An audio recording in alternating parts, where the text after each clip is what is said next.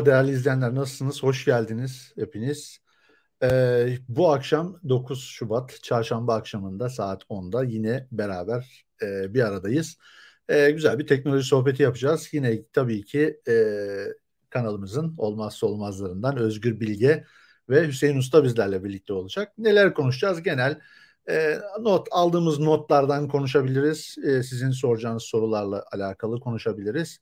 E, bugün Samsung'un bir etkinliği oldu. S22, S22 Plus ve e, S22 Ultra tanıtıldı. Biraz onlardan bahsederiz. Ee, Özgür Bilge'den biraz bahsederiz çünkü bir NFT'lerle ilgili bir işler karıştırıyor, bir, bir yaramazlıklar yapıyor. Ee, Hüseyin Usta da tabii her zaman olduğu gibi Apple tarafından da e, bize bazı bilgiler verecektir. Ee, bakıyorum onlar da yavaş yavaş şu an hazırlıklarını yapıyorlar. Birazdan gelecekler sevgili dostlar. Öncelikle izlediğiniz için teşekkür ediyorum hepiniz. Ee, hemen bakıyorum sevgili Onur Yıldız gelmiş. Tesadüfen YouTube açıp 3 dakika sonra canlı yayın başlayacağını görmek demiş. İyi yayınlar demiş. Çok teşekkür ediyoruz. Sağ olsun, var olsun. Bizi izleyen herkese de çok teşekkürler. Şu anda Twitter'dan da aynı anda yayındayız. D-Live üzerinden de yayındayız. D-Live slash kahraman olarak da izleyebilirsiniz. Oradan da izleyen herkese çok teşekkür ediyorum. Şimdi e, iki değerli konuğum her zaman olduğu gibi hazırlar. Hemen ilk olarak Hüseyin Usta'yı alıyorum çünkü üstünü başını düzelttiğini görünce onu alayım dedim. Dostum ne haber hoş geldin. hoş bulduk iyi akşamlar herkese. İyi akşamlar, hoş geldin. Ee, Özgür Bilge'yi de bakayım ee, hazır değil herhalde henüz. Bakayım beresini takmış mı? Bakıyorum. E, evet. o da şu anda aramızda. Ee, Özgür Bilge ve beresi bizlerle beraber her zaman. Berem burada Berem'le geldim. Dostlar hoş geldiniz. Hello, hello. hello ee, bu hoş arada, bulduk arkadaşlar, iyi akşamlar. Bu arada hemen belirteyim. Şu anda e, ben evde değilim, İstanbul'da değilim, dışarıdayım e, şehir dışındayım ve şu değerli arkadaşın internet sağlamasıyla e, bağlanıyorum, bağlanıyoruz. Bu yayın o sayede e, yapılıyor. Umarım e, kesinti olmaz. E, bilmiyorum. Olursa bakalım. biz devam ederiz ya. Süpersiniz. Çok teşekkür ediyorum. Katıldığınız için sağ olsunlar. Hem Hüseyin hem Özgür e, beni hiç kırmıyorlar. Her zaman yayınlarımıza geliyorlar. Zaten bu da ufak ufak böyle haftalık bir e, gündem değerlendirme yayını olacak. Zaten Hüseyin kanal bizim böyle... dememiş miydi ya bu? Kanal ha, beraber bizim ya işte, bizim, ha, tamam bizim dedim ya. ee, hemen Eyvallah. hemen kimle Hüseyin'le başlayayım. Abicim nasılsın? İyi misin? İyiyim. Bugün biraz şey e, yoğundu. Yani tamam. şey hep konuştuk ya. Bugün hep konuştum. o yüzden de şey yani tükendim artık. ya. Şey o yüzden böyle sakin sakin bekliyorum konuşacak konuşacak halin yoksa şey yapalım seni bir kenara al. yok yok o ne güzel iPhone geldi. Şimdi dostum Mart'ta bir Apple etkinliği bekleniyor. Öyle bir söylentiler var. Ee, böyle şu an ekranda görüyorsun muhtemelen. Bu tabii ki görsel kesin değil ama böyle bir sızıntılar işte e, şeyler ne derler ona e, ne diyorlar diye. Dedikodu, dedikodu. Yok e, tasarım diyeceğim de değil. Neydi onlar? Ha, Özgür. Mockup, mockup. Ha işte konsept mock tasarım, şey. mockup'lar böyle ortalıklarda tasarım. dolaşıyor. Ee, bunun e, iPhone SE3, SE3 olacağıyla alakalı bir şeyler var. SE3 ile ilgili ben bütün hafta boyunca bir sürü haber okudum. Genel anlamıyla 6000-6500 fiyat bandında olacak bir e, iPhone'dan bahsediliyor. Mart ayında duyurulması bekleniyor. Aslında pek aşina değiliz bu konuya ama yani böyle erkenden hani Eylül ayı dışında iPhone duyurulmasına pek alışkın değiliz. E, ne diyorsun böyle bir bu işin gerçekliği olabilir mi? Dedikodu olabilir. Yani e, aslında bir ara S olmayacak bundan sonra e, diye de çok böyle bir yazıldı çizildi. Ama şey Hı-hı. yani S çok satan bir telefon.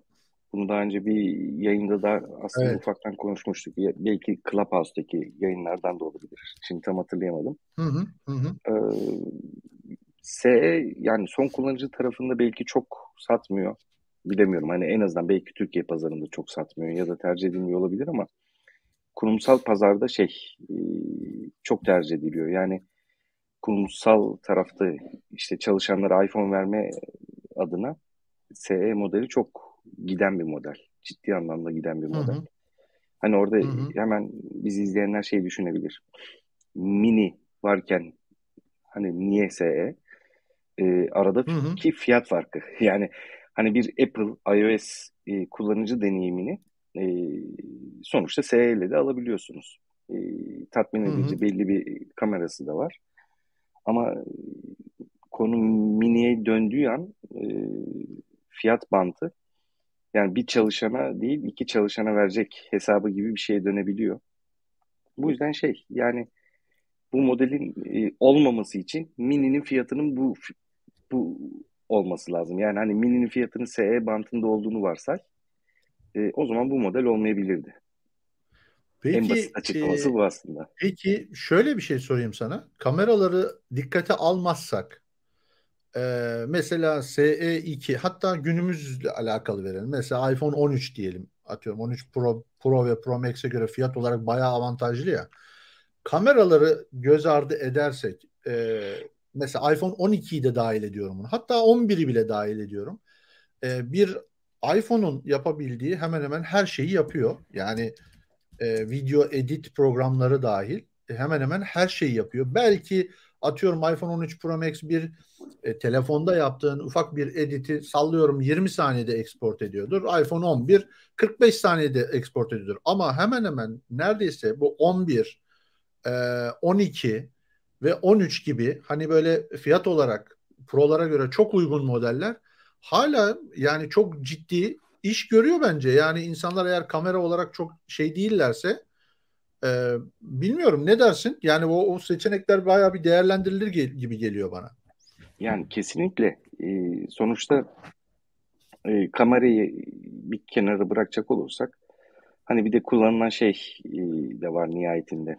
E, hı hı. Ekran konusu var. Hani yok işte hı hı. XDR ekran vesaire. Hani ekran ki şöyle düşünelim ekran konusunda. E, iPhone 5'in ekranı da o dönemki tatmin edici bir ekrana sahipti. Hani muadilleri veya şey adına. Hani bir önceki SE şeydi Retina HD ekranı sahipti. Çok büyük ihtimalle Super Retina XDR olur. Hı-hı. Yani e, 13 ailesiyle hani artık bu ekran standart hale gelir.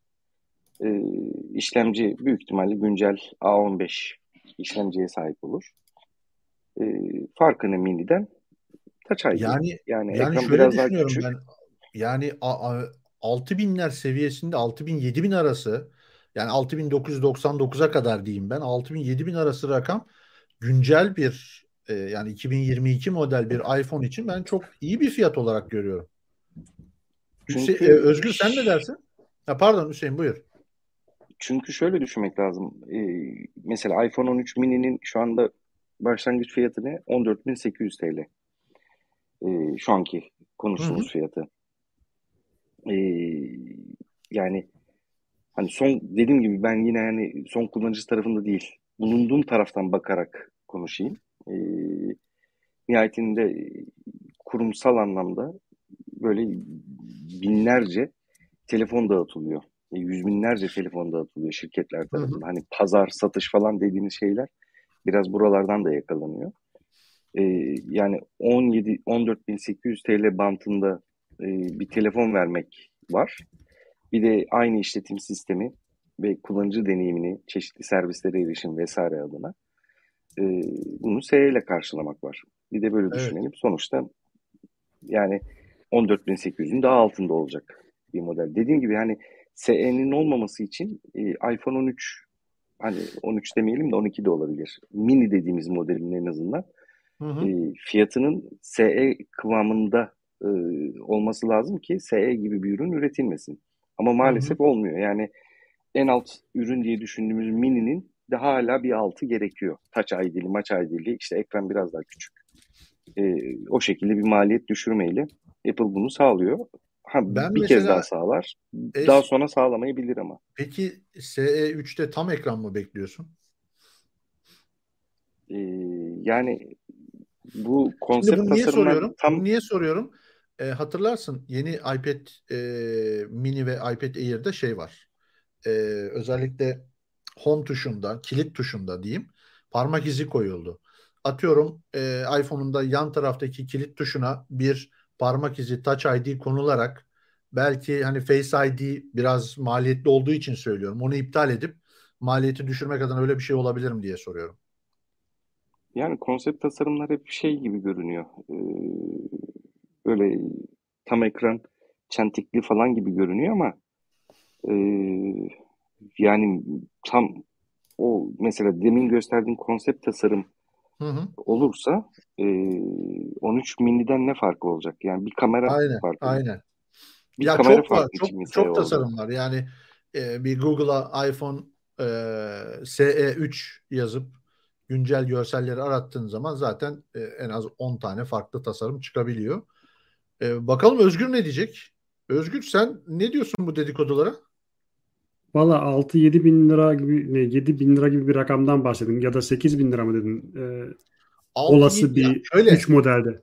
Şöyle e, net bir rakam yok elbette ama E, o kadar çok rakam dolanıyor. İşte yoksa şu rakam sızdırıldı, bu rakam şöyle oldu falan filan ama benim tahminim 6 bin 7 bin arası gibi e, en çok söylenen rakamlar. Ama 6 bin 7 bini şu anda alabileceğimiz bir iPhone var mı? iPhone SE 2020 kaç paraya satılıyor Türkiye'de? Var mı bir fiyat önünüzde? Var. Güzel hemen bakalım. 7, 7000, 7800 lira. Bak yani, 7800 liraya 2 yıllık cihaz İnciniz. satıyorsun. Senin dediğin fiyat Hı. aralığında çıkması muhtemel bir cihaz ben düşünemiyorum. Yani, yani şöyle 8 bin liranın altında 8-8500 liranın altında yeni bir cihaz geleceğini tahmin edemiyorum. Yani aynı fiyat olsun. Mantıken. Yakın fiyat olsun. Sonuçta yani şey. Aynı fiyat olsun. Gerçi öyle de bir durum 8, var. Evet, Şeyler değişmiyor. 8 bin lira, 8 bin lira nerede? Mini'nin fiyatı 14.800 nerede? Tabii. Arada çok büyük bir boşluk var. Dediğin gibi aslında ebat olarak vesaire gördüğümüz e, bu mock-up'lar falan birbirine çok benziyor. Yani neden bu çıksın ki diye soruyor insan ister istemez ama büyük ihtimalle şöyle bir şey olacak. iPhone SE3 dediğimiz model aslında iPhone 13 mini Lite gibi bir şey olacak. Hı hı. Bir sürü özelliği kesecekler, kırpacaklar. Üç tane kamera koymayacaklar. işte iki tane kamera koymayacaklar. Bir kamera koyacaklar vesaire. Face ID olmazsa onun yerine parmak izi ekranı küçük yapacaklar. O zaman hmm, ben çok ihtimal vermiyorum artık Touch ID'li bir cihazın geleceğine şu klasik Touch ID'li. Ekran içine bir şey entegre edebilirlerse olabilir ayrı ama o ekran tam onu, gelir gibi onu geliyor ben, bana. Onu ben SE gibi bir telefona e, şey yapacaklarını zannetmiyorum. Yani gelirse ekran altı bir şey yani e, ana modellere gelecektir o. Yani zannetmiyorum. Şu anda bakıyorum iPhone SE e, Apple'ın resmi sitesinde 7800 lira. 7800 lira. E, 128 Bu arada e, şey ürün hala e, legal yani şey resmi olarak satılan bir ürün. Satışta. E, düşmüş tabii tabii. Değil. Tabii. Bu arada e, şöyle bir şey var. E, ben de geçenlerde bir e, kuzenime yeni bir telefon aldık. Hatta iPhone 11 aldık ona da. Onun da eski telefonu iPhone 7. Ya o o kasayı, o iPhone 6, 6s ve 7 kasasını böyle elime aldım. Ya bu bizim özellikle Pro Max'lerden sonra yani e, böyle e, bambaşka bir telefona geçmiş gibi hissettim kendimi. O kadar güzel, o kadar rahat kullandım ki onu. Yani o ölçü hatta geçenlerde o incelik. De, geçenlerde de iPhone X, iPhone 10 diyeyim. O geçti elime. E, onu böyle bayağı bir tekrar kurcaladım ki benim kendi e, eski iPhone 10 cihazım e, arkadaşım kullanıyor.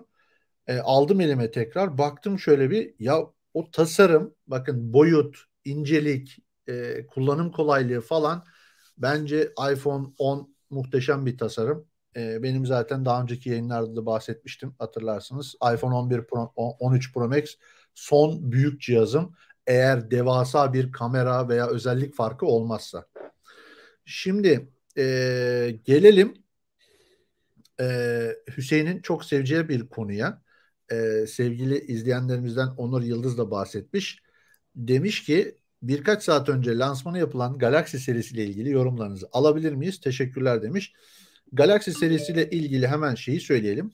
E, S22, S22 Plus ve S22 Ultra, Ultra, Ultra, Ultra duyuruldu. Artık Galaxy Note serisi kaldırıldı. E, ya bu isimlendirmeler bana artık biraz şey geliyor yani. E, yani eskiden Tofaş vardı. S E SLX, SLX E bilmem ne falan filan. Ya bunlara böyle biraz daha ya bilemiyorum bir güzel bir isimlendirme yapmakta fayda var diye düşünüyorum. Hem bütün markalar için söylüyorum. Yani çok uzuyor evet. Bakıyorsun işte Xiaomi Mi 11 Pro TL X bilmem ne falan. Ya böyle garip garip isimler, garip garip şeyler. Ee, bazı markalar tabii çok fazla sayıda şey çıkartıyor. Ee, neyse Galaxy S22, S22 Plus ve S22 Ultra duyuruldu. Ee, var mı izleyebildiniz mi, göz atabildiniz mi? Sizin dikkatinizi çeken bir özellik vesaire oldu mu? Beraber bir konuşalım istiyorum bunu. Hüseyin senden başlayalım. Ondan başla çünkü ben izlemedim. Daha hiçbir şey izleyemedim. Bütün gün iOS beta videosu hazırladım. Ama Hüseyin oradaysa anlatsın dinleyelim. yani şey e, o, yani ne kadar ilgili olduğunu şöyle söyleyeyim bir öncekinin adının e, ne olduğunu dahi bilmediğim için e, yani gerçekten Güzel. o kadar yani Güzel. o kadar Şimdi, ilgilenmiyorum. Tamam, Ama şey tahminim ben... yani tahmin tahminlerimi söyleyeyim. E, klasik e, döngü adına. E, Samsung sonuçta hep Apple'ı bekler. Hı hı. E, Apple ana ürünleri yayınlar. E, Apple'ın iki şey arasına denk gelecek şekilde genelde ürün yayınlar e, işte iPhone 13 ailesinin üstünde kamera özellikleri falan sunmuştur. Zaten hı hı. sunabileceği tek şey o. Yani fotoğraf makinesi kamera savaşı yapılıyor. Yani hı hı. üstündeki işletim sistemi ve onun dışında herhangi bir inovasyon getirecek bir özellik sunam, sunmadığı için yani tahminimce 13 Pro ailesinin böyle feriştah kameralara sahip bir telefon yapmıştır. Hı hı. Şimdi şöyle e, ben e, öncelikle şeye bir hemen şöyle bir tekrar ekrandan hem de sizlerle de göstermiş olayım. E, S22, S22 Plus'la alakalı benim gördüğüm samimi olarak söylüyorum. E, ben de uzun yıllar Apple kullanıcısıyım ama Samsung'un bence tarihindeki tasarım olarak en güzel cihazlar olmuş. Ben çok beğendim. Ee, özellikle arka yüzeyinin cam, ön yüzeyinin cam ve kavisli cam değil, düz cam olup Yanların hafif bir kavisli olması, bakın şöyle şu an daha net gösterebiliyorum. Ee, tasarım olarak, elde tutuş olarak çok güzel olacağını düşünüyorum. Ee, özellikle işte düğmelerin e, çok şık yapılmış olması, kamera çıkıntısının e, tasarım olarak hoş duruyor olması. E, zaten bu biliyorsunuz e, ekran altında parmak izi var. E, yine yüz tanıma olarak şöyle küçük bir tane e, kamera kullanıyor vesaire. Ben öncelikle tasarımı çok beğendim. Tabii e, şu an detaylı özelliklerine bakamadım ama 8K video çekme özelliği geldi. E, bunun için ne dersiniz bilmiyorum ama 8K'nın 8K çekimin bir e, cep telefonuna sığabiliyor olması inanılmaz e, bence. Ben lansmanın bir kısmını izleyebildim. Bu arada lansman da dünyada e, metaverse olup olmadığı tartışılmakla birlikte, tartışılacak olmakla birlikte e, bir metaverse dünyasında yapıldı. Hatta e, Barış Özcan da işte metaverse dünyasından işte lansmana katıldı falan filan. E, sonuçta iPhone şey Samsung Galaxy S22 S22 Plus'ın özellikle kameraları falan dediğimiz gibi genel olarak e, bayağı ilerleyen özellikleri var. Gece moduna baya bir özellik e, şey yapmışlar, önem vermişler. Bu, e, neydi? Nightography diye herhalde öyle bir isim vermişler. Gece çekimleriyle ilgili. Sonra yanlış hatırlamıyorsam e, özellikle e, şeyle ilgili bu hani güneş arkanızda kaldığı zaman yüzünüz karanlıkta kalıyor ya. Onunla ilgili bir e, işte şeyle yapay zeka ile birlikte onu aydınlatan bir e, şey yapmışlar. E, bir yapay zeka eklemişler. O da güzel olmuş. Gece fotoğraflarından bahsetmiştik. Zaten artık biraz akıllı telefonlar e, böyle biraz daha şeyle yarışır. Yani artık fotoğrafçılığa biraz kaydı. Ya ben şeyi görüyorum Hüseyin. Sen katılır mısın bilmiyorum. Bu arada hemen sana soracağım. E, Hasret Burak e, selamlar demiş. Çağlar Kılıç selamlar demiş. E, sıradan biri selamlar demiş. Berna Mutlu Aytekin ve Onur Yıldız bizleri izliyorlar. E, izleyen herkese de çok teşekkür ediyoruz.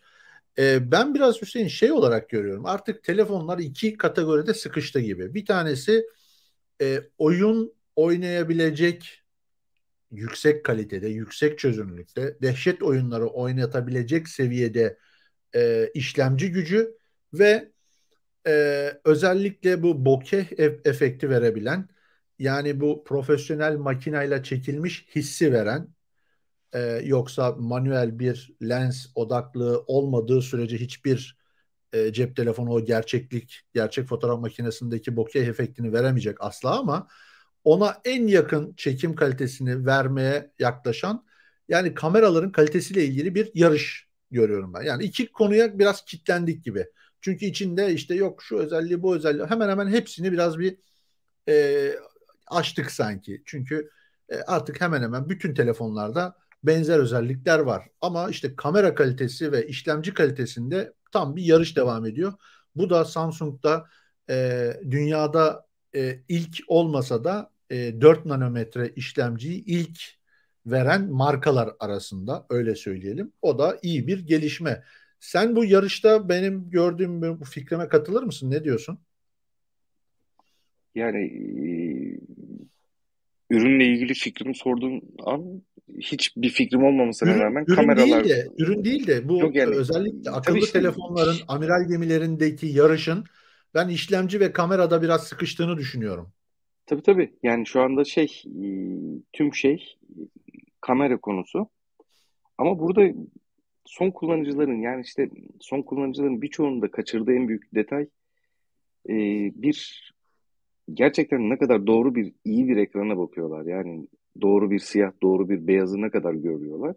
Hı hı. İkincisi de e, kamerada işte kamera ne kadar zoom yapıyor işte yok gecede nasıl böyle çekiyordu. Yani çektiği fotoğraf ne kadar doğala yakın. Yani yazılımsal müdahale mi orada gerçekten teknik olarak kameranın gücü mü var?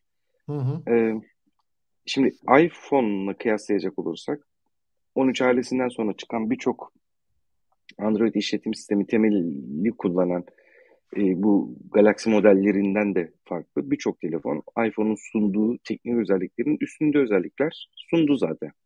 Hı hı. E, farklı markalarda arkasından.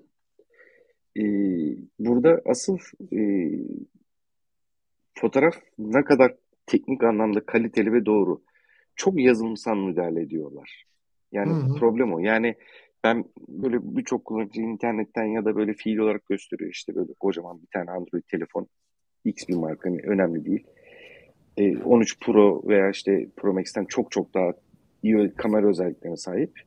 E, fotoğrafa bakıyorum. Şimdi ben nihayetinde tasarım kökenli birisiyim. Fotoğrafçılara yıllarca eğitim de vermiş birisiyim. Yani Adobe tarafında da yıllarca çalışmış birisiyim. Fotoğrafa baktığımda şey doğal değil yani yazılımsal inanılmaz kötü ışık müdahaleleri şey değil yani hani son kullanıcıların hoşuna gidecek e, oynanmış manipüle edilmiş fotoğraflar. Yani hı hı. E, tek lens olsun ama iyi fotoğraf çeksin örneğin. Yani e, birçoğu aslında şey e, konusuna döndü artık. Yani farklı farklı birçok lens ekleyip yetenekleri geliştireyim ön kameranın yeteneklerini geliştirelim. Bokeh olsun, ters ışıkta iyi fotoğraf olsun, alan derinliği yüksek olsun. Zoom yapıyoruz diye bildiğim bulanık, e, inanılmaz yüksek şey dust scratch yapılmış fotoğraf göstermek falanına döndü iş. Yani e, narsane ben yani şunu söyleyeyim aslında tüketiciler şu anda iyi fotoğrafı fotoğrafın teknik olarak iyi fotoğrafı kaybediyor. Yani eline aldığı telefonla e, çok kamera ve çok çok daha iyi şeyler çektiğini düşünüyor ama hı hı. E, bu savaş nedeniyle aslında iyi fotoğraf e, kaybediyor kullanıcılar teknik olarak. Hı hı, hı. E, bu dediğimi birçok fotoğrafçı anlayacaktır varsa, varsa bizi izleyenler. Yani o yüzden hala profesyonel fotoğraf makinelerinin varlığı. ya. Bunlar çok ciddi, kadar ciddi manipülasyon var. Çok ciddi manipülasyon var fotoğraflar üzerinde. Özgür, daha söyleyeceğim. Bir, bir saniye. Özgür.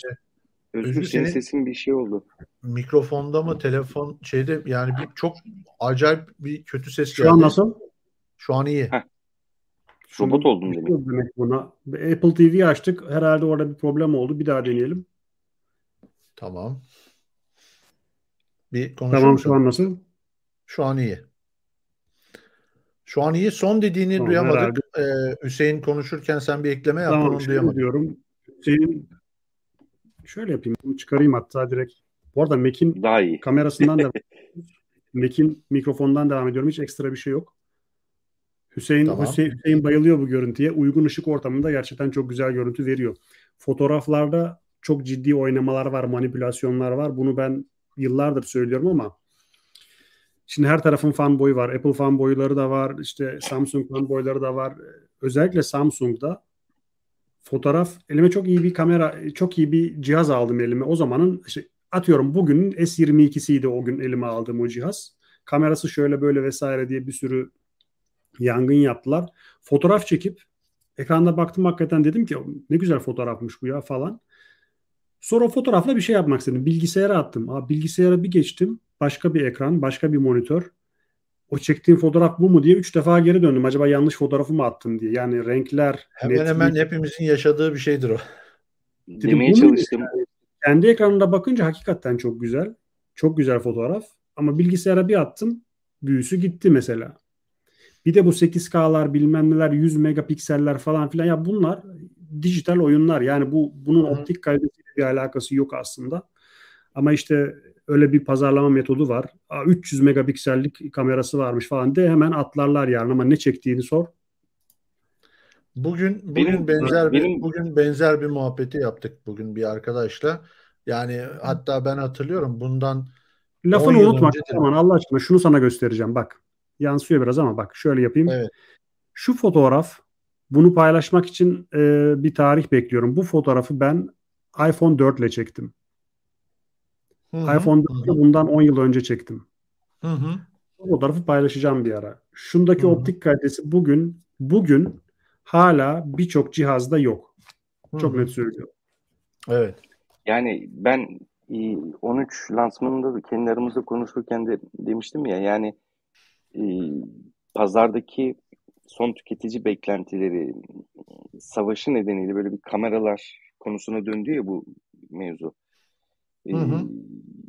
benim hani şey tüketici olarak hani tamam tarafım ben sonuçta Apple tarafındayım. Çok objektif birisi değilim bu konularda ama Hı hı. e, hiç beklentim olmayan bir konu. Yani e, fotoğraf makinesi olsun istemiyorum. Evet, telefonla bir şeyleri çekmek, video ya da fotoğraf adına anlık Hı hı. bir şeyleri yakalamak e, çok iyi, çok büyük bir kolaylık.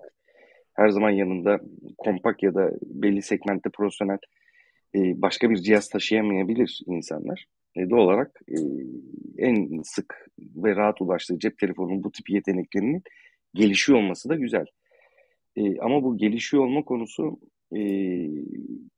teknik olarak işi aslında çok bozmaya başladı. Bir de e, telefonun kalınlığı, ağırlığı başka birçok şey etkiledi. Yani 13 Pro ailesini çok seviyorum ama o arkadaki çıkıntı, telefonun Evet. kalınlaşması, yani ben o kadar çok kamera özelliği beklemiyorum örneğin. Yani tek bir kamera olup teknik olarak iyi çeken, op, optiği iyi olan bir kişi olsa ben mesela tüketici olarak çok mutlu olurum. Hı hı. Ee, bu şey biraz böyle tüketici savaşların nedeniyle e, iş bu noktalara geldi. Hani hep Mesela- böyle geyiği esprisi yapılıyor ya lens sayılarını arttırıyorlar iPhone'un Android telefonların arkasında. İşte mesela şu Evet. S22 Ultra 1, 2, 3, 4, 5 koymuş. Ekranda sen yansıttın. Ee, hani ona doğru gidiyoruz. Yani gördüğün gibi arkası lenslerle dolacak herhalde yani. Bir 3 yıl sonra telefonun böyle şey lensler çizilmesin diye artık ön camını falan kullanmaya başlayacak kullanıcılar.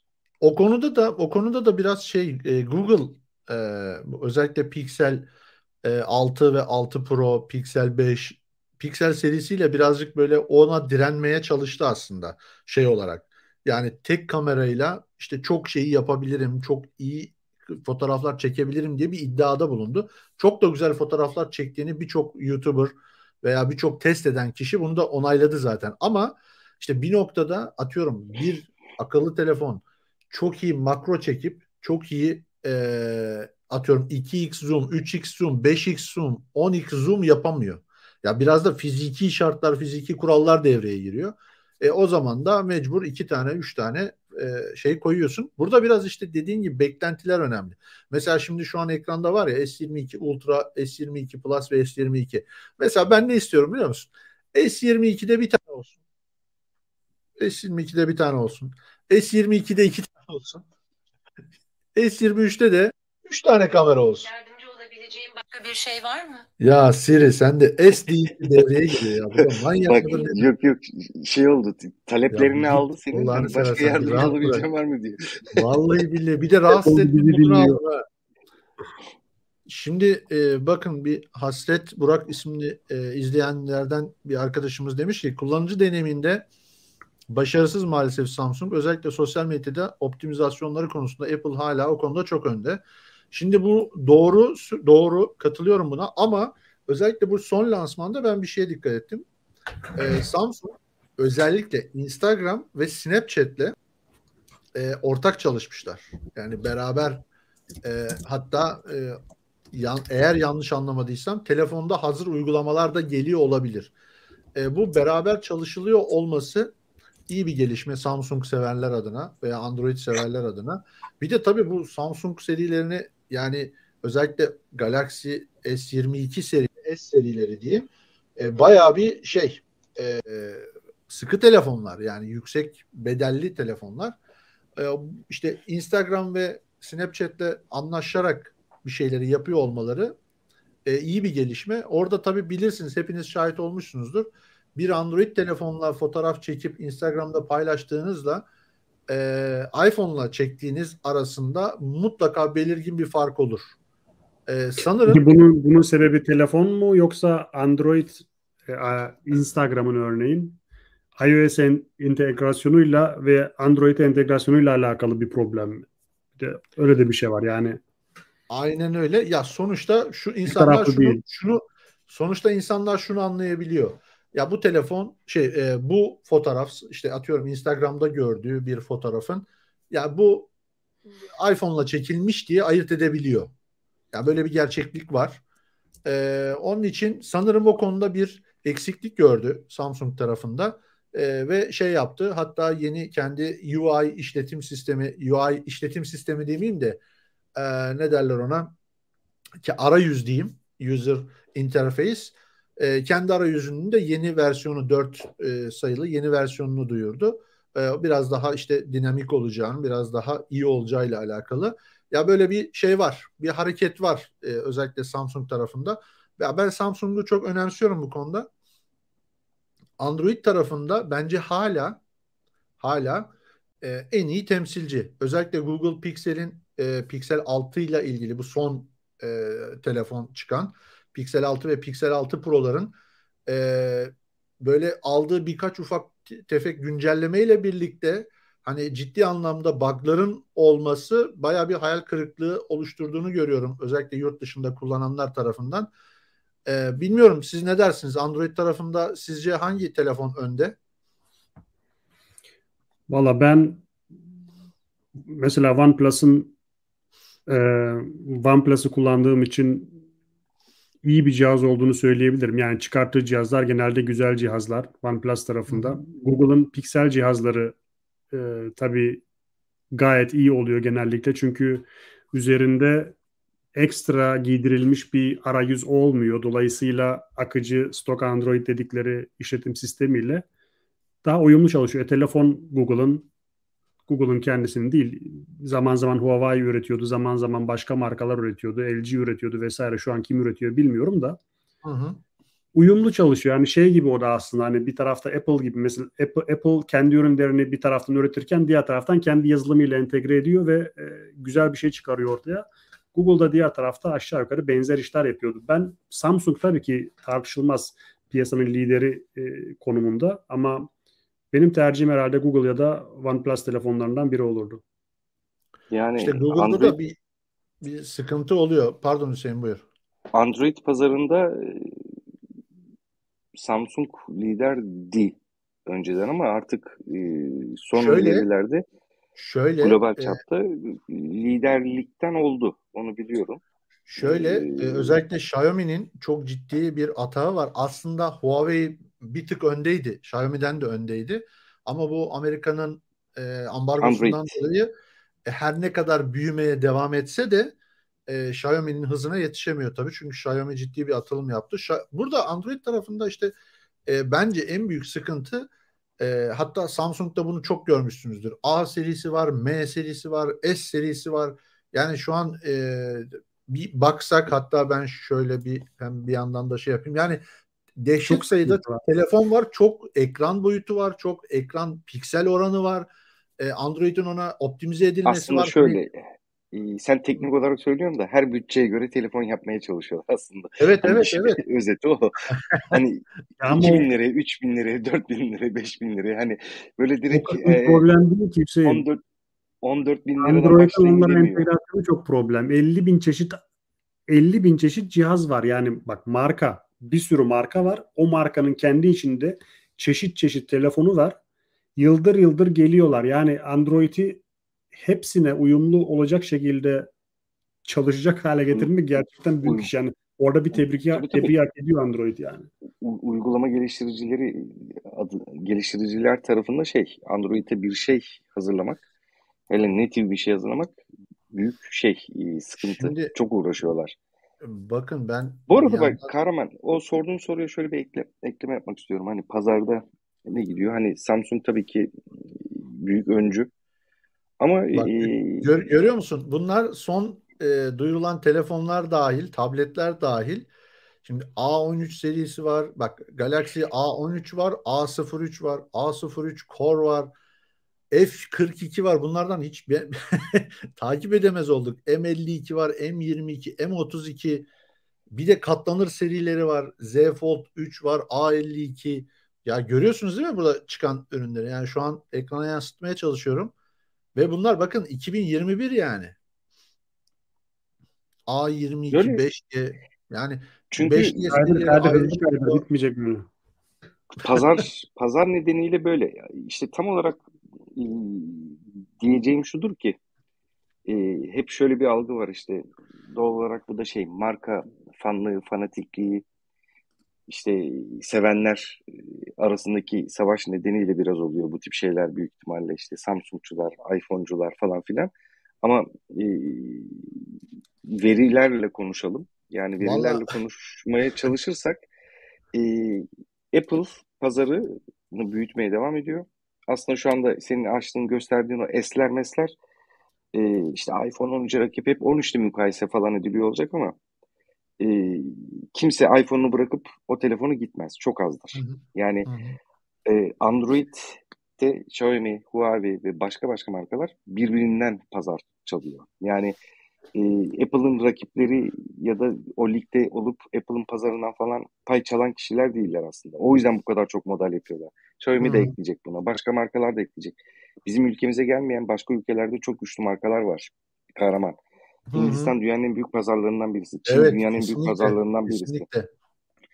Oralarda ne markalar var? Şey Yani de var bizim ülkeye dediğin gibi bizim ülkeye gelmeyen markalar var. Bir de o markaların e, mesela Hindistan'daki adı farklı oluyor, buradaki adı farklı oluyor. Böyle hakikaten acayip bir çeşitlilik var yani. Hatta işlemcileri bile farklı oluyor biliyorsun. Daha Tabii düne işte. kadar Samsung'da bile vardı. Amerika'da farklı işlemci, Avrupa'da farklı işlemci. Hala O yüzden var. bu kadar çok kadar şey değil. Hala Yani var. Samsung e, o açtığın ekranda Apple kadar telefon gösteriyor olsaydı büyük ihtimalle şu anda Samsung telefon üretmiyor bile olabilirdi. Evet, Yani o kadar çok modeli olduğu için hala Samsung çok güçlü ve devam ediyor. evet. Ya özellikle fiyat işte performans açısı değerlendirildiğinde fiyat olarak e, Abi fiyat performans dedim. Fiyat olarak dersen anlayacağım. Fiyat performans olarak dersen olmayacak. Niye biliyor musun? Bak ailede birçok kişide Android cihaz var. Ben şimdi onları yavaş yavaş hepsini geçiriyorum e, iPhone'a da. Toplu halde olursa biraz kalın olacak. O yüzden bekliyoruz. Peyderpey. Ya validenin telefonu mesela Samsung'tu. O da izliyor galiba. El sallamış. Ona da buradan el sallayayım. Ee, son zamanlarda mesela hiç konuşamaz olduk. WhatsApp üzerinden konuşamaz olduk. Görüntü donuyor, ses gidiyor, hiçbir şey yapmıyor. Bir kere basıyorsun bir menüye girecek. Aman Allah'ım. Şey olabilir Allah, mi bir Özgür? elham O konuda şey diyebilir miyiz? abdest olacaksın. Süresi e, yani kullanım süresiyle olarak değerlendirebilir miyiz onu? Yani atıyorum Android orta sınıf bir Android telefon aldığında 2 yıl idare ediyor. iyi kullanıyorsun da 2 yıldan sonra iyice bitiyor. Veya işte maksimum 2 yıl bana sorarsan maksimum 2 yıl. Maksimum 2 yıl. Maksimum ee, ama mesela şu an tecrübem o, gördüğüm o. Evet. Şu an mesela atıyorum üst sınıf bir Android telefon aldığında yine o da bir 4 yıl rahat götürür gibi geliyor bana. E, tabii e, mesela S10 çıkalı oluyor 4 sene galiba. En az evet. 4 sene oluyor. Mesela o büyük Hı-hı. ihtimalle hala kullanılabilir bir telefon e, kategorisinde Hı-hı. S10 mesela. O çünkü o zamanın amiral gemisiydi. Ciddi paralara satılıyordu. Hı-hı. Keza S20 vesaire takiben ama işte bu ara modeller bu ara modeller, bu uygun diye satılan modeller çok uygun olmuyor. İki sene sonra yeni cihaz almak zorunda kalıyorsun. İşin sonunda hı hı. vardır ya bir laf herkes söyler yani ucuz alacak kadar zengin değilim diye. Ya bir kere alsan hı hı. mesela hani bir kere tabii böyle söylüyoruz da adam yoksa parası nasıl alsın o da ayrı mesele. Ama evet. bir kere almak hani biraz dişini sıkıp ya dur ben iki ay üç ay daha bekleyeyim üzerine biraz daha koyup şunu alayım. Tabii bizde o da olmuyor bak ne, ne, ne söylesek olmuyor. Üç ay bekleyeyim diyor adam %100 zam geliyor. Bak sen MacBook aldığında bir ay sonra alayım deseydin 35 evet. 70 ödeyecektin değil mi? Yok abi ben evet, bir şey demiyorum. Yoksa yani ne, ne söylesek tutmuyor. Olmayacak o yüzden. Peki şimdi ben birazcık e, bu şeyden e, Çağlar Kılıç da bak senin videoyu izleyip gelmiş. Teşekkür ediyoruz izlediği için. Hemen bu video izlediysen sen, yarın sen, videoyu da kaçırma Çağlar. Video mu yayınladın? Ne yaptın yakın zamanda? Burada konuşurken yayınladım valla. Ne diyorsun ya? Montajı. Ya arkadaş, iOS, sen... ya, iOS videosu ve içinde güzel bir sürpriz var. Yarın bir video geliyor. İzlesinler söylemeyeceğim. Bakalım ne ne yükledin bakalım ona. iOS 15.4 yani... beta 2. Doğru mudur? Doğrudur abi. İçerik geliştirici olmak da zor iş ya böyle işte. Bak arada biz bizle yayın yapıyor, biz konuşuyoruz falan. Bir, bir yandan da video yapıyor. yayın yapıyor. Üretiyor, üretiyor. Anında üretiyor. Şimdi e, dostlar birazcık Özgür'ün e, yatırımlarına Aa. gireceğiz. Konumuz Özgür'ün yatırımları. Ama Özgür'ün yatırımlarına gelmeden önce bir e, Alp Işık'ın bir paylaşımını ekrana getireceğim ben. E, bunu da niye gösteriyorum? Keşke ee, Alp'i alsaydık bu akşam. Ya onun bir şey yapmadık yani. Evet. Alp bir tweet attı. Metaverse üzerinde işte evet. arsa satışlarına en yoğun ilgi açık ara farkla Türkiye'den gelmiş diye yani şöyle bir istatistiğe baktığımız zaman Amerika, İtalya, işte İngiltere, Kanada gibi ülkeler yani hiç ilgi göstermezken e, biz dehşet bir ilgi var Türkiye'den. Gen, genlerde var çünkü. Arsa abi. Yani bizde biliyorsun biraz paran varsa arsa, arsaya yatırım yapılır ya. Ee, yani hani şimdi e, kripto parayı burada hep bir de şey kafası var. Kripto parada fırsatı kaçırdık. Ah hani 10 dolarken 50 dolarken 100 dolarken alamadık da bak buralara geldi. Dur bari şeyde metaverse'de işte NFT'de orada burada kaçırmayalım diye hani böyle bir Aha. işte dijital arsa satılıyor dedi. Millet e, genlerde de olduğu için saldırdı aldı. Hüseyin şöyle bir şey var ama bir yerde bugün okudum bir yerde ya da bir, bir açıklama okudum. Ya okudum ya duydum şimdi yalan söylemeyeyim. Şey diyorlar yani özellikle NFT konusu için bu şu anda kaçırdığınız bir tren falan değil. Bu taşları yerine yeni yeni oturan uzun soluklu bir proje. O yüzden e, sağlam adımlar atmak lazım. Sağlam projelerle çıkmak lazım. Hani Bitcoin gibi ya eyvah tren kaçıyor atlayayım ben de içinde olayım değil de biraz planlı programlı hareket etmek gerekiyor diye bir yorum okumuştum. Katılıyorum. Hı hı. Şimdi burada e, şey e, yani biz şimdi böyle hani dalga geçiyor gibi olduk arsa alanlarla da hani değerleniyormuş mahvoluyormuşuz ileride. Hemen ye, kahraman mesaj atarım sana yayından kaldır videoyu diye. Ya. Ee, e, bir şey olmayacak. Yani gerçekten bir şey olmayacak. Yani o dijital arsalar falan e, evet ileride gerçekten e, dijital e, bir yerlerden bir şeyler alıyor olmak'ın bir anlamı olacaktır ama o zaman bu zaman değil. Bu şu anda ben bunu şey gibi yapıyorum. Hani böyle bir ara aydan arazi satıyorlar, Mars'tan arazi satıyorlar diye. Biraz şu anda Hı-hı. onun gibi bir şeydi yani. Böyle bir güzel fırsat var. Değerlendiriyor birileri bunu. Şimdi ee... bak ya Mustafa Öztürk ben de bir videoya gidip geliyorum Özgür Reis. Ya Mustafa bir dur. Bir dur biz bu iki muhabbet ediyoruz. Bir dur ortalık karışık zaten. Bak. Çağlar Kılıç demiş ki şahsi telefonum iPhone 13, şirket telefonum Samsung Note 20. Sabah şarjdan çıkarıp 15 dakika içerisinde evden çıkana kadar şarj %95'e düşüyor. Yıllar geçiyor Android'in dururken şarj tüketmesi değişmiyor demiş. Ee, yani sıkıntılar var. Ee, onunla bakarsan iPhone'la ilgili de hani şarjla ilgili sıkıntılar söyleniyordu. Ee, neyse o konuyu şey yaptık. Artık herkes elindekini en iyi verimli nasıl kullanabilirim onu e, şey yapacak. Şimdi Özgür sen geçenlerde e, yine bir tweet atmıştın yanlış hatırlamıyorsam. Yani bizim ortak grupta değildi değil mi o? yani bir, bir binli bir rakamı e, orayı binli sen söyle.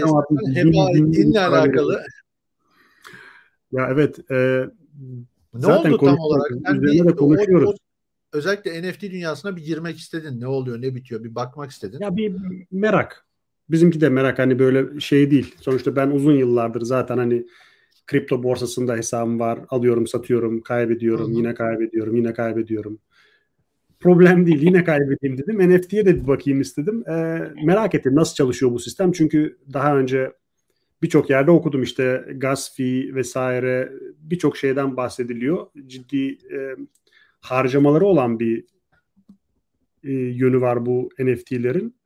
Hı-hı. Nasıl oluyor diye merak ettim. Tabii OpenSea var en bilinenlerden. Bir de Foundation App diye bir yer var. Foundation App ile ilgili de bir davet usulü olduğu için zamanının OnePlus telefonları gibi. Sağ olsun bir arkadaş Gökhan Kalafat isimli e, arkadaşım benim dostum bana bir davetiye buldu yine kendi çevresinden gönderdi. Katıldım oraya. Hı hı. Bir tane de bir hemen. Şey soracağım. Niye katılım o kadar sıkıntılı oraya?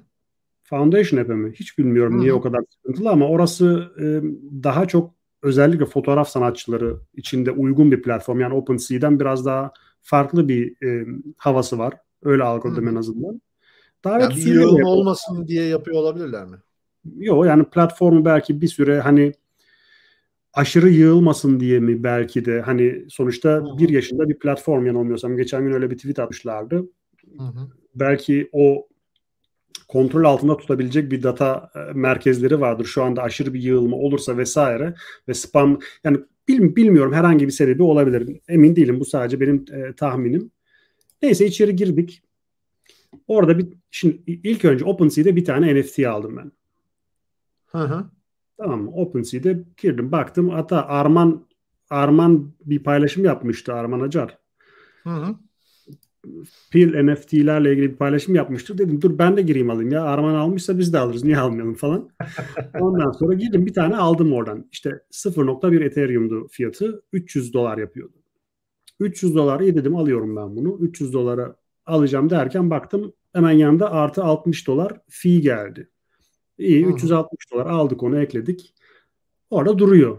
E dedim bunu satışa koyalım. Bakalım ne oluyor nasıl oluyor. Yani aldık şimdi bir de satışa koyalım. Neyse bir fiyat belirleyip satışa koydum. E şimdi satışa koyarken önce bana şey gösterdi. Satışa listelemek için de bir fee istiyor doğal olarak. 160 dolar gibi bir rakam gösterdi bana. Sonra baktım ki 125 dolar çekmiş. Yani o değişiyor. E, o anki trafiğe göre, minerların e, yoğunluğuna göre çok değişebiliyor fiyatlar. O da çok ilginç. Ona da geleceğim. Unutturmayın bana çünkü çok ilginç. Ne, neydi onun adı? Gas mı? Gas fee. Değil mi? Diyor. Oydu. Yani neyse 125 dolar da üstüne para verip listelettim onu. Tamam mı? Bak Acar orada. Hı hı. Dolarlarımın katili. Neyse abi ne oldu şimdi? 360'ı verdim. Yani 300 300 dolarlık ürüne ben 360 üzerine bir 100 daha koy 460 25 daha koy 485 verdim. Bu satılırsa sattığım için de bir fee ödeyeceğim ve creator fee denen bir şey de var. Yani bu NFT oluşturan adam diyor ki bu böyle elden ola dolaştıkça elden ele dolaştıkça her satıştan bana da yüzde üç yüzde beş neyse onun kendisi belirleyebiliyor. iki buçukla bilmiyorum 6 mı 8 mi öyle bir oranda bir şey belirleyebiliyor. Saadet zinciri gibi evet, kalıcı, aynen, kalıcı telifle alamıyor. Yani ben bunu satarsam e, platforma bir fee ödeyeceğim yine ve bu creator fee'yi de ödeyeceğim. Yani kafadan en az en az 3 katına satman la, satabilmen lazım ki aldığın şeyi. En az 3 katına satabilmen lazım ki hani ufak bir miktar para kazandım diyebilesin. Bir de o aldığın şeyi satabilmen için hani insanların bildiği, değeri olan, ona önem veren, değer veren e, bir şey olması lazım. Yani ya o, o da, onu da geç. Olması şart değil. Çok abudik gubidik şeyler de satılıyor da senin evet. onun reklamını yapman lazım ki benim yani benim yapamadığım şeylerin başında o geliyor. Yapsaydım kendi YouTube reklamımı yapardım. Bugüne kadar 3 yıldır 3 yıldır 100 bin olamadık ya. Ayıptır ya. Neyse. Valla alt, alt yazı lazım. geçiyoruz bak. Alt yazı geçiyoruz. GM Fem yazman lazım. Good Morning Family falan. O kadar çok gördüm ki artık şey geldi yani. GM Fem, GM Fem, GM Fem. Ne, ne oluyor ya dedim. Hani sürekli öyle şeyler yapman. Paylaşım yapacaksın, reklamını yap yani marketing yapman lazım. Ben onu yapmıyorum. Dedim ya ben hani benimkisi testi yaptım. Orada duruyor. İsteyen varsa alabilir, indirim yapabilirim. Güzel. Çok iyi. Eurolar gitti, dolarlar gitti. Yani neyse ondan sonra işin öbür tarafı var. Foundation kısmı biraz daha aslında brutal. Çünkü Foundation'da bir koleksiyon oluşturmanı istiyor senden. içine bir şey koyabilmen için. E, koleksiyon oluşturmak için senden fee istiyor. O oluşturduğun koleksiyonun içine bir adet ürün yükleyebilmen için onu e, mintlemen gerekiyor. Onun için de ekstra para istiyor. Sonra onu listelemen gerekiyor. Yani NFT'nin e, şu ana kadar anladığım kadarıyla attığın her adımdan e, para alıyorlar. Yani bu para transferleri de bir para bu arada. Şimdi benim Binance'deki e, kripto paramı, Ethereum'umu bu platformlara aktarmam lazım ki bu bedelleri ödeyebileyim. Hı hı. Tabii onlar da komisyonlar. E, aktarıyorum şimdi. E, atıyorum yani atmayayım hadi şeyle söyleyeyim. Hani 500 doları bir yerden bir yere aktarırken ben Binance'e mesela 18 dolar fee ödedim. Yani ne oldu? Para oradan buraya geldi ki bir şey aldı. 18 dolar gitti. Ya zaten sonra, zaten şey de var. Türk lirasıyla başlıyorsun işe. İşe Türk lirasıyla başlıyorsun. Onu USDT, TTR çevirirken bir artık orada yani döviz sorunları başladım. O problem değil de. Başlıyor. Sonra USDT'den işte atıyorum Ethereum alırken bir ayrı komisyon. İşte Ethereum'u atıyorum elinde tuttun onu Ethereum'dan başka bir cüzdan atarken bile ya burada aslında Tabii. çok güzel bir laf var. Ee, her zaman Atan, kasa kazanır diyorlar ya. Her zaman kasa kazanır abi. Bu 2-2-4. Yani abi tabii bu platformlar para kazanacak elbette kazanacak ama yani şeyler ciddi yüksek. Şimdi bir arkadaşım var 500 lira yatırmış denemek için şeye Binance'e diyor ki tamam hadi NFT için ben 500 liraya NFT alamıyorsun zaten öyle bir şey yok da ben bunu taşıyayım buradaki cüzdanıma. E taşıyalım hadi beraber yapıyoruz ekranda anlamıyor. Hı hı. Abi baktık işin sonunda 500 lira taşıyacak ki oraya. 250'si fiye gidiyor. 250 geçecek oraya. Dedim Çünkü taşıma.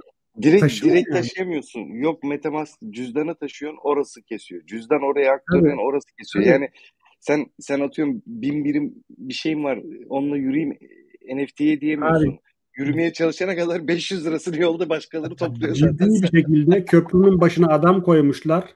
Adama haraç vermeden köprüyü geçemiyorsun. Öyle bir durum var. Aynen öyle. Bir de buradaki bu konuyla ilgili benim kendi aramızda yaptığım yorumu e, bizi izleyenlere de aktarayım ben.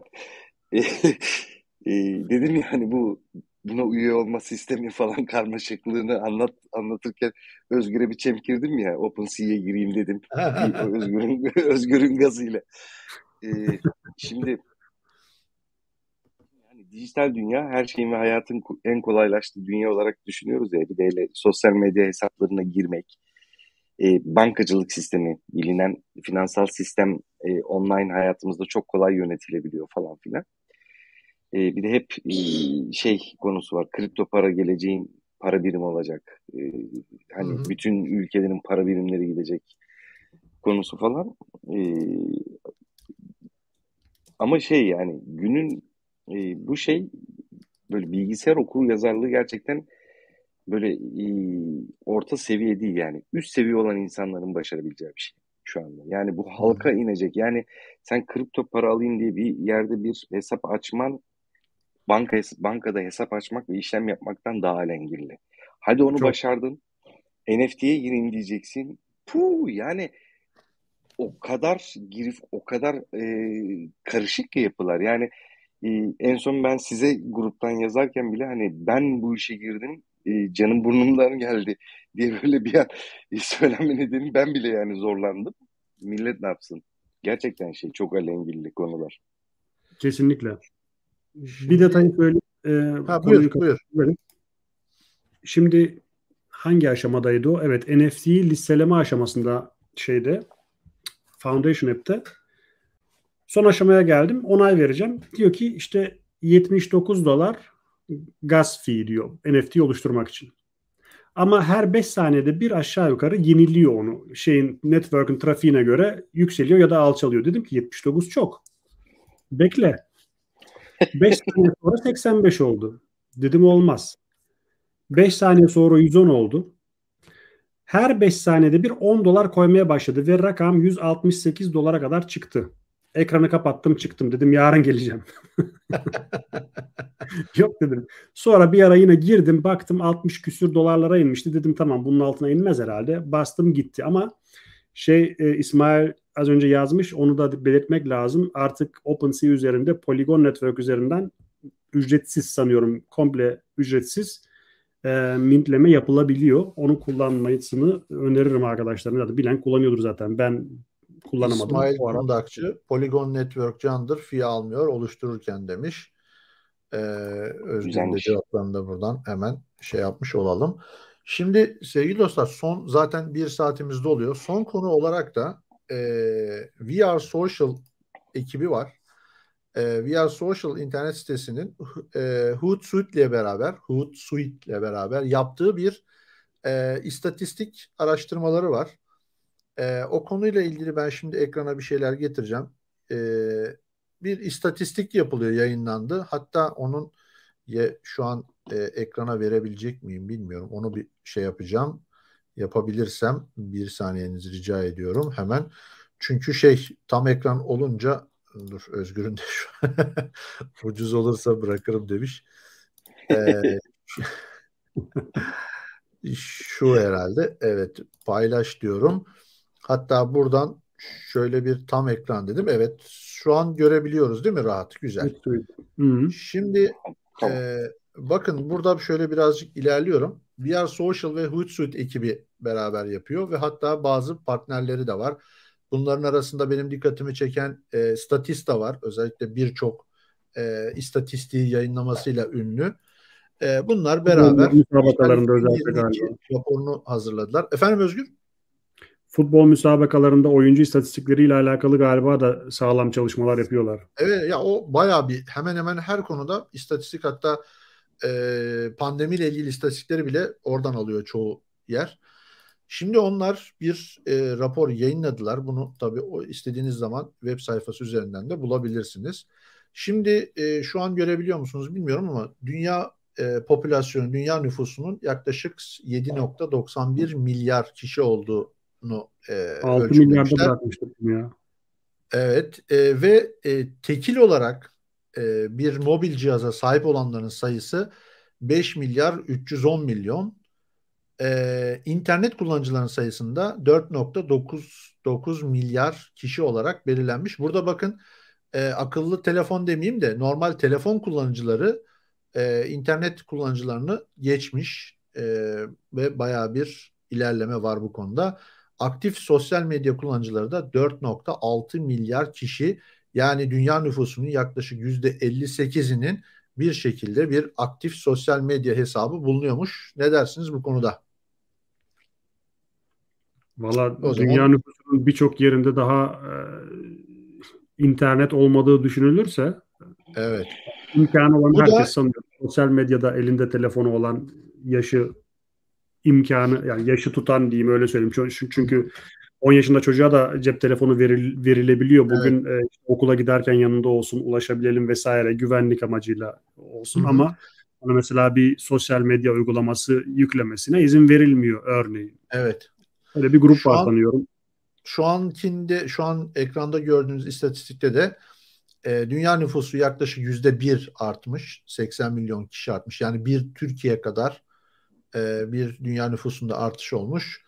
E, telefon kullanıcıları yüzde 1.8, internet kullanıcıları da yüzde 4 artış göstermiş. Aktif sosyal medya kullanıcıları e, geçen seneye oranla yüzde on artmış. Bence çok iyi bir rakam, ciddi bir rakam. E, yani özellikle e, insan nüfusundaki artışa göre bir oranlama yaptığınızda çok ciddi bir rakam. Devam ediyorum hemen şöyle hızlıca geçiyorum. Çünkü çok rakam var. Ee, bunları geçiyorum biraz. Burada ne var? Median Age of Population demiş. İşte çok geçiyorum bazı şeyleri. Ee, evet. Burada akıllı telefon kullanıcıları %96 herhangi bir telefon kullanan %96.6 demiş. E, laptop veya desktop kullanıcısı %63, tablet kullanıcıları %34. E, hatırlar mısınız bundan yıllar önce bu tabletler ilk çıktığında bilgisayarları öldürecek. İşte artık herkes tablet kullanacak. Hani bütün o, e, teknolojik e, fütüristik filmlerde vardır. Hep elde böyle bir şeffaf tablet bilmem ne falan filan. E, bakın yani %34'te kalmasına ne diyorsunuz bu şeyin tablet kullanıcılarının? Abi Illustrator, InDesign falan çalışsın tablette tablet alalım. Bir sürü masa uygulaması hala tablet. tablette çalışmıyor. Peki isteseler çalıştıramazlar mı? Ya, ya çalışır. Çalıştırmazlarından ziyade çalıştırmazlar gibi geliyor bana. Yani hmm.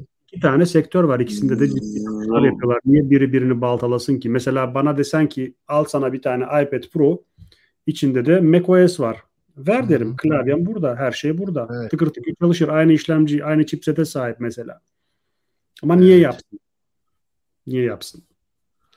Şimdiki e, istatistikte de e, ekranlar karşısında diyelim ya da ekran e, ya da işte nasıl diyeyim medya karşısında harcadığımız zaman tüm dünya çapında tabii bu değerlendirilmiş ve 16 ile 64 yaş arası baz alınmış. Ee, internette vakit geçirme süresi neredeyse 7 saat. Bunun e, televizyonda geçirilen süre 3 saate düşmüş. E, sosyal medyayı kullanım süresi 2,5 saat ve e, bir online veya fiziki olarak gazete veya işte e, online olarak gazete okuma diyelim 2 saate düşmüş. E, müzik dinleme artmış bir buçuk saat. Radyo artık geçen seneyle çok değişmemiş. Ee, şöyle bir bakıyorum. Oyun oynama süresi de Pod, 1 saat 12 dakika olarak pod, almış. Pod, podcast çok düşük aslında. Evet. Yani e, podcast radyodan bile düşük. Ya bilemiyorum bu birazcık YouTube herhalde şey yaptı gibi geliyor bana. Yani insanlar mesela bizim şu anki yaptığımız şu an yaptığımız yayını ben yayınları podcast olarak da yayınlıyorum. Ee, ama işte podcast olarak dinlenme oranı e, bayağı bir düşük yani şey diyemiyorum. Ee, yani burada tabii görselci, yani biz değil de dünya nüfusu ya da dünya geneli sanıyorum artık vizüel olarak, gör, görsel olarak bir şeylere bakmak ve bir şey almak hem daha akılda kalıcı olabiliyor kimisine göre. Aslında tam tersi bir tez de var. Yani duyduğun aklında kalır diye de bir e, şey var. Burada mesela reklam yapılıyordu. duyduğun şey aklında kalır diye reklam yapılıyordu burada radyolarla ilgili ama evet. diyorum ben de görselciyim mesela ben hiç isim tutma konusunda sıfır yenekliyim ama yüzünü gördüğüm kişiyi de unutmuyorum mesela ama ismini söylüyor ya bana konuda, yok. O konuda, yok mesela. Kesinlikle katılıyorum Özgür. Şöyle bir şey de var.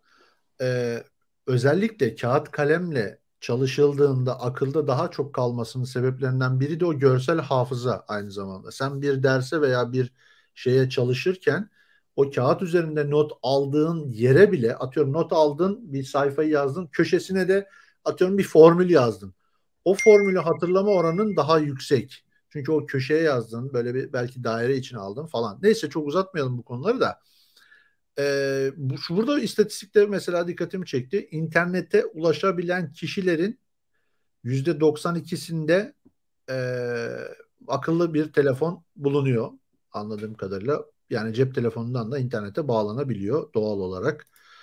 Ee, şöyle bir internet kullanıcılarının yıl, yıllar içerisindeki gelişimine baktığımızda bundan 10 yıl öncesine göre iki katından fazla artmış. iki buçuk kat diyebiliriz.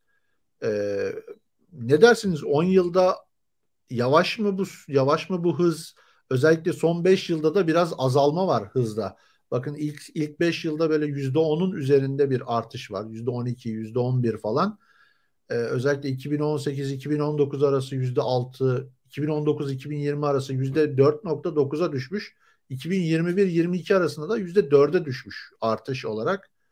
Ve dünyanın neredeyse yüzde e, kaç diyelim yüzde 32'si şey yüzde 42'si hala internete ulaşamıyor. İlginç bir istatistik yani. Hüseyin Ama ne dersin? şey yani orada ama şey var. Yani başka bir yerdeki istatistiklerden böyle tam yüzdesel olarak aklımda değil ama e, yani bu internete ulaşamıyor denilen yerlerin büyük bir kısmında zaten şey var.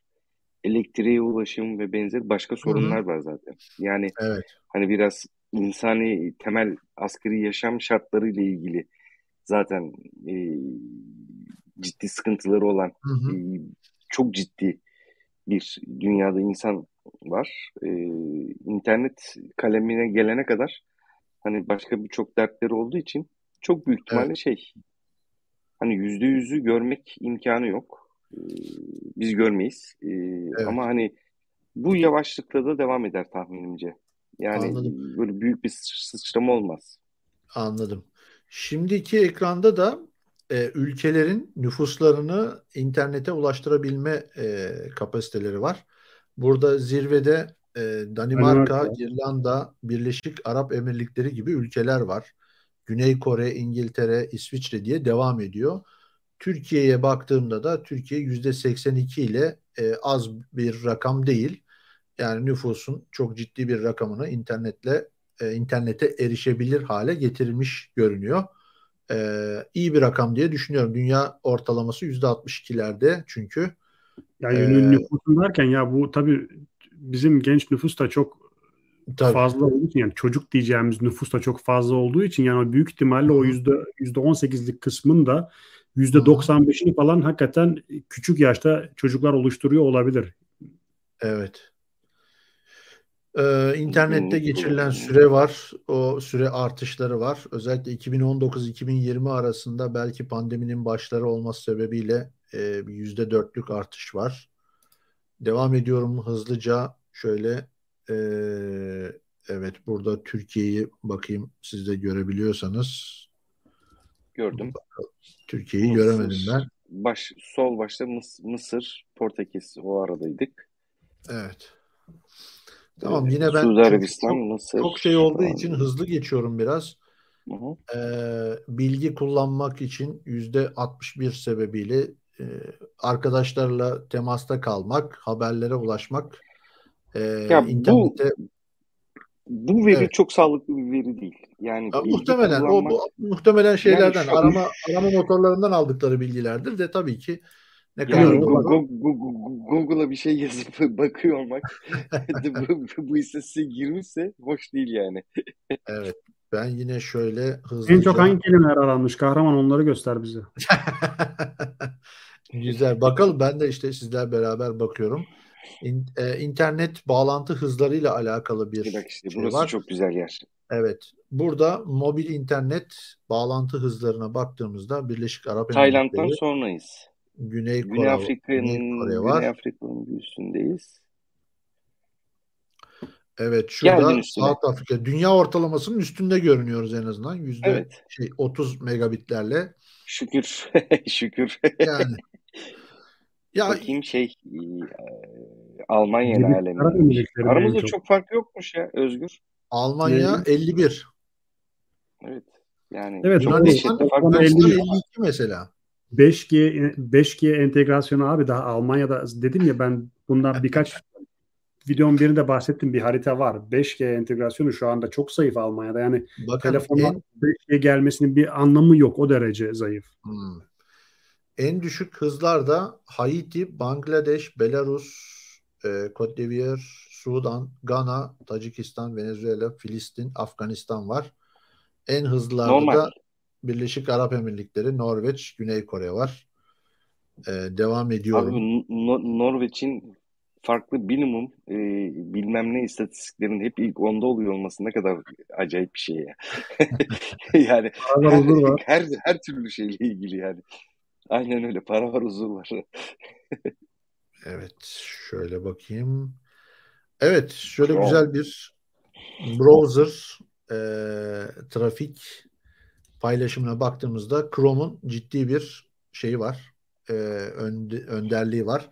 %64 ile yani internet kullanıcılarının %64'ü Chrome kullanıyor diyebiliriz. %19 ki Safari e, ben e, Hüseyin lütfen beni düzelt. Sanki eskiden %5'ler seviyesindeydi bu. Yani bir 5 yıl önce 10 yıl önce hatırlıyorum ben. E, bence yani Safari'de bir artış arttı bir 10 yılı değerlendirdiğimizde geçen yıla göre bir tık azalmış ama Buranın kaybedeni Microsoft. Yani Tabii ki canım. Explorer gibi yılların oturmuş şeyi. Hani bir dönem Netscape'in pazarı Microsoft'a kaptırmasının bir benzer oluyor. Yani şu tablonun kaybedeni Microsoft kesinlikle.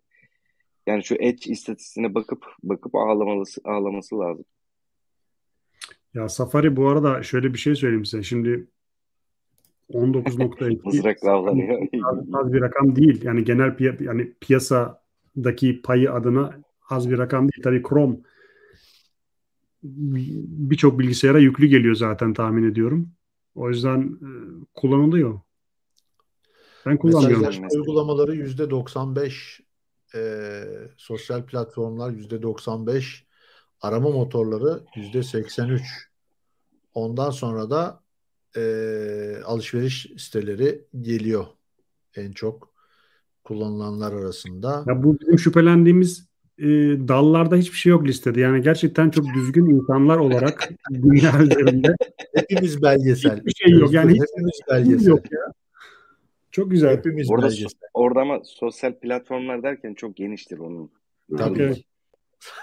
Bu neymiş? Bak burada listeler var.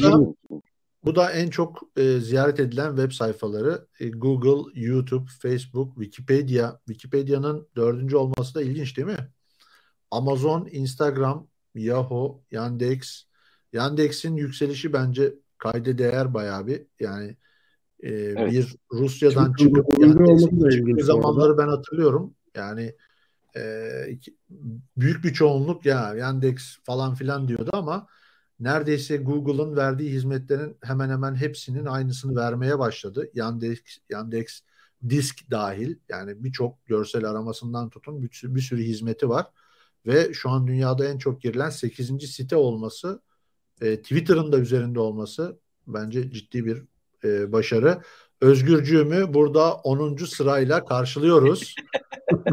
Sonunda nihayet, bir, nihayet aradığın istatistiğe ulaştık Özgür. Evet. Ya ama bu arada şeyin Yalnız... e, Reddit'in falan bu ilk ona girememesi de ilginç. Reddit'in ilk ona girememesi ilginç. Twitter'ın 9. olması da ilginç. Evet. Bana sorarsan. Ama Wikipedia evet. o 4 numara şaşırtıcı bir veri aslında. Bu kadar ziyaret aldığını tahmin etmiyordum. Evet ben de. Mesela doktor Google'a sorulur bir şeyle ilgili ama tabii Wikipedia makalesi geliyorsa ilk sırada muhtemelen ilk oraya tıklıyorlar. O evet. da bir etken. Wikipedia bu arada ara sıra ara sıra e, şey topluyor. Türkiye'de de ziyaret edildiği zaman görüyor musunuz onu? İşte 7,5 milyon dolara, euroya ihtiyacımız var diye evet. bağış topluyor. Bağış Ve topluyor. aşağı yukarı bir 10-12 gün sonra bağış toplandı teşekkürler geçiyor. Yani 10-12 gün içinde bağışlarla 7-8 milyon euro para toplayabiliyor bu site. Evet. Öyle. Bu arada e, şu anki istatistikte arama motor olarak Google'ın ezici bir üstünlüğü var zaten. Bunu da geçiyorum hemen.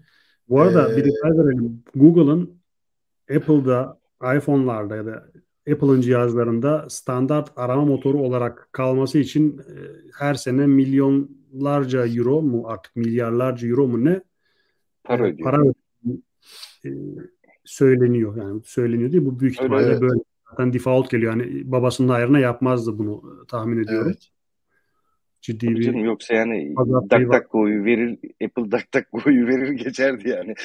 DuckDuckGo da çok güzel bu arada. Ya, yabana atma. Yok yok. yok. Hiç kimseyi işte, takip etmemesi gerçi öyle evet, bir şey ben pek görmüyorum ama öyle iddia ediyorlar. Brave var bir de şimdi. Brave falan neyle ziyaret edeceksin? Safari ile edemezsin. Evet. Brave de var. izlenme oranları kişiyle şeye göre, cinsiyetlere göre yaş aralığını gördünüz mü? 16 Yok. 24'tü. Şöyle bir geri geleyim. Hangi aralığa yani. bakıyoruz? Yani 16-24 yaş aralığında %40 Hmm. kadın, %30 erkek.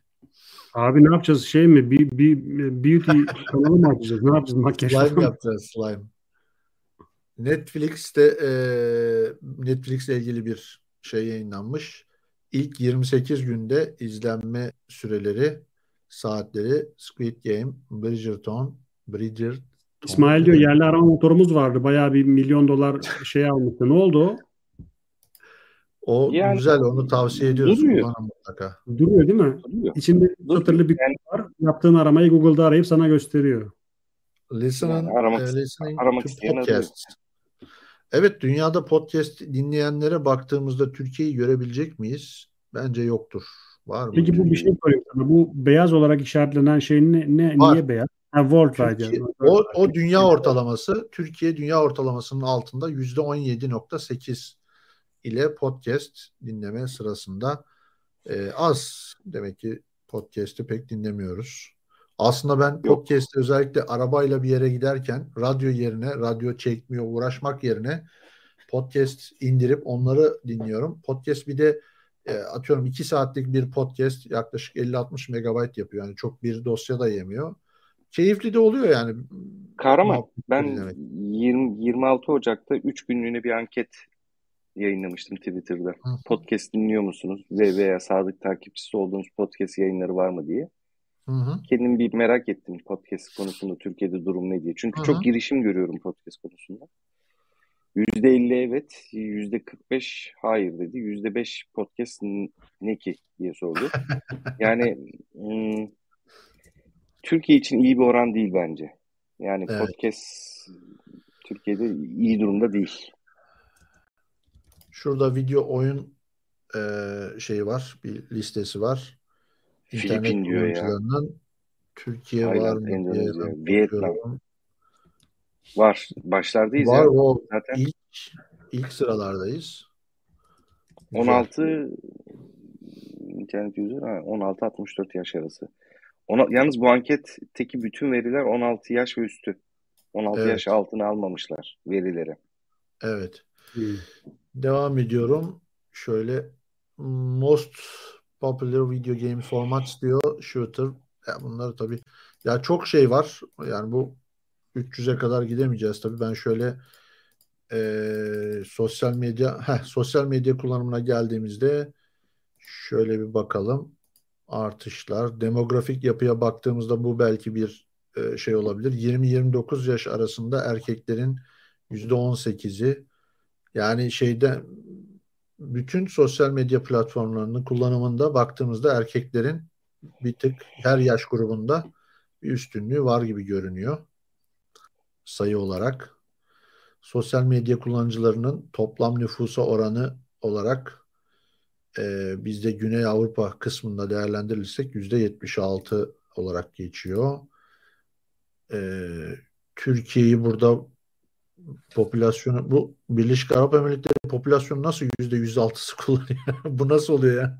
Turistler var orada. bir artış olmuş. Türkiye'nin %80'i sosyal medya kullanıyormuş. Onu da hemen burada görmüş olduk. Devam ediyorum. E, sosyal medya e, yine popülasyon Brunei var. %116 diye Sultan. geçmiş. En az kullananlar da Türkmenistan, Etiyopya gibi ülkeler, Malawi falan. Ee, evet, sosyal medyada geçirilen vakit olarak Türkiye 2 saat 59 dakika, yaklaşık 3 saatle e, yine üst sıralarda diyebiliriz. Nijerya'da 4 saat iyi bir süreymiş ya ortalama olarak değerlendirildiğinde. Şöyle yine hızlı geçiyorum. Şöyle Sen bir bakayım. verirken ben Twitter'da bu Evet. arada gözüme takılan Bu, bir haberi oldu. bu sevgili dostlar bu da son istatistiğimiz olsun. Yani bura, buradan sonra da yavaş yavaş yorumlarımızı bakalım. Dünyanın en çok kullanılan sosyal medya platformları Facebook Hala. 2.9 milyar kişiyle birinciliği bırakmıyor. YouTube e, 2.5 milyar kişiyle ikinci, WhatsApp 2 milyar, Instagram 1.5 milyar ve Aslında özellikle şöyle e, ilk dördü saydın. Bu ilk dörtteki üçlü zaten Facebook grubu. Değil mi? Evet. İlk dört. Meta. Yani Meta grubu. Hı hı. Yani verilerin yarısı çöp olsa, şişirmiş falan bile olsa gene büyük veri onda yani. Hani yarısı Evet. yalan de yine de güçlüler. Evet. Peki sevgili dostlar son konu olarak sizlere şeyi sormak istiyorum. Şunu paylaşmayı durduruyorum. Senin Orası Douyin de zaten. vardı orada. Bu Douyin bu kadar popüler olmaya başlamış mı ya? Çin'de Doğru olabilir. Çin'in ağırlığı olabilir. Şimdi eee, şöyle yapalım. Sevgili dostlar bu Facebook'la Avrupa Birliği'nin bir kapışması var. Eee, özellikle aslında Özgür'ü biraz daha çok ilgilendiriyor. Avrupa Birliği ülkelerinin Facebook'a bir resti var. Facebook'un da bu resti görmesi var. Avrupa Birliği'nin cevap olarak tekrar biz de sizin restinizi görüyoruz demesi var. Yani kabaca özellikle güvenlik endişeleri, e, veri ve bilgi paylaşımlarındaki güvensizlik nedeniyle Avrupa Birliği'nin Facebook'a bazı yaptırımları var. Facebook'un da cevaben ya canımı çok sıkmayın bak e, satarım köyü ha demesi var. Yani Facebook'u e, kullandırmam. Facebook, WhatsApp, Instagram'ı çekerim Avrupa Birliği ülkelerinden demesi var. Avrupa Birliği'nde belki böyle daha güzel olur. Çekiyorsan çek kardeşim diye cevabı var. Ee, Özgür ne diyorsun? Almanya'da falan bunun yankısı oldu mu? Ne, ne konuşuluyor? Evet evet okudum haberlerini. Şöyle şöyle okudum ben. Yani çok detayına girmedim. Ee, başlıklar üzerinden gidecek. Can Kırca mı? Can mı gelmiş? Aa Can Kırca. Can- Aa, e, Valla Can, gün- Can yaşıyor muymuş? Can, sevgili Can izliyorsan e, seni özledik. E, haftaya çarşamba sen de gel yayınımıza lütfen. E, şey yapalım. Ayıp. Seninle de bir hasret giderelim. Can da ses sistemleri konusunda bizlere Hocam, e, Bilmiyorum hocam. verebilir. İsim benzerliği de olabilir. Değilse de gelsin. o, o- ama değil sanırım ya Can bizim Can'dır diye düşünüyorum. E, Şimdi devam evet, ediyorum abi. evet şöyle abicim, bir de. şöyle bir olay var. Şimdi Avrupa Birliği ve özellikle Almanya bilgi güvenliği konusunda aşırı takıntılı bir ülke. Hı hı. Zaten 2018 yılının Mayıs'ıydı sanıyorum. Burada işte DSVGO denilen bilgi güvenliği bilmem ne kanunu diye bir şey çıkardılar. Bütün web siteleri e, deli gibi işte cookie e, pop-up'ları vesaireler entegre etmeye başladılar. İşte bu site kime ait, adresi nerede, şu bu vesaire gibi hatta onu koymayan sitelere uyanık avukat grupları ihtar gönderdiler. Ciddi para kazandılar. Hı hı. Burada böyle kağıt konuşur diye bir durum var. Yani eksikse yaptığın şey şeyi karşılamıyorsa kanunu karşılamıyorsa ödüyorsun cezayı ve oradan ciddi paralar kazanabiliyorlar.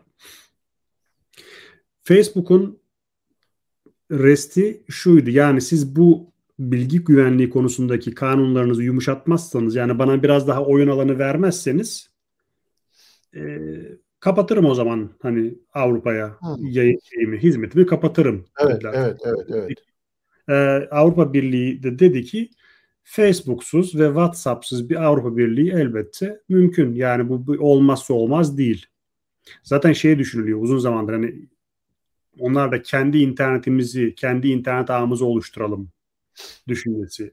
Tabii sosyal platformlar biraz farklı. Çok global bir şeyden bahsediyoruz. Yani sen yerel bir Instagram oluştursan da oraya kaç tane kullanıcı girecek vesaire sen e, bütün arkadaşlarının başka bir yerde olduğunu bilip farklı bir yerde takılmak hissi e, insana herhalde şey gelir. Yani bir şeyler kaçırıyorum hissi gelir. Hı hı.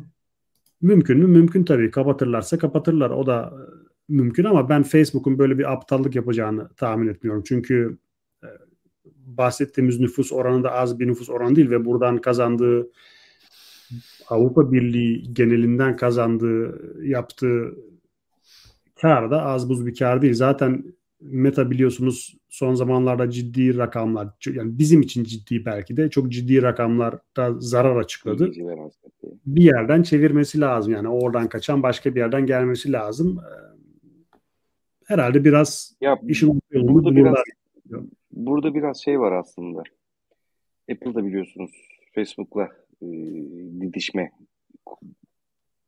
sürecine devam ediyor. Apple son dönemdeki e, privacy policy'leri GDPR şeyleri, şeffaflık politikaları Facebook çok sıkıştırmaya başladı. E, Facebook e, Amerika Birleşik Devletleri seçimlerinde parmağı ortaya çık- çıktıktan sonra e, Trump'ın seçildiği dönemden bu yana e, aslında tüm ülkelerin gizli servisleri, ülkelerin genel anlamda başka birçok şey tarafından aslında şey e, namlunun ucuna gelmiş durumda. Hı. Yani Facebook, e, Meta o bu böyle bir şey gücü hani WhatsApp ve benzer hani sanal alimin, sanal dünyanın insanlığın gücü elinde tutuyormuş gibi biraz devletlere kafa tutma edalarına girişiyor ara ara. Hani bu Apple'la Google'la kavga etmeye benzemez. Hani biraz böyle arada böyle bir coşuyorlar falan ama yani o çok şey değil. Şirket kavgasına gibi olmaz. Yani Avrupa Birliği bir karar alır. Bunun arkasından çorap söküğü gibi gelir. Yani Amerika o bu başka yerler. Hop bir bakmasın bir sene sonra Meta diye bir şirket vardı ya vay falan diye konuşuyor oluruz. O kadar. Sen o zaman bu yani, tarafta biraz Avrupa Birliği'ni önde görüyorsun. Tabii yani şey sonuçta sen bir şirketsin. Bak Apple da sonuçta Amerika Birleşik Şirketleri'ne GDPR konusunda ara ara kafa tutuyor. Privacy polisiler konusunda. Ama bunun bile sınırı vardır. Yani GDPR'a bu privacy polisilerin bile bir sınırı vardır. Sonuçta şey devlet devlet yasalarına kafa tutmanın bir yere kadar esamesi evet, okunur. Evet.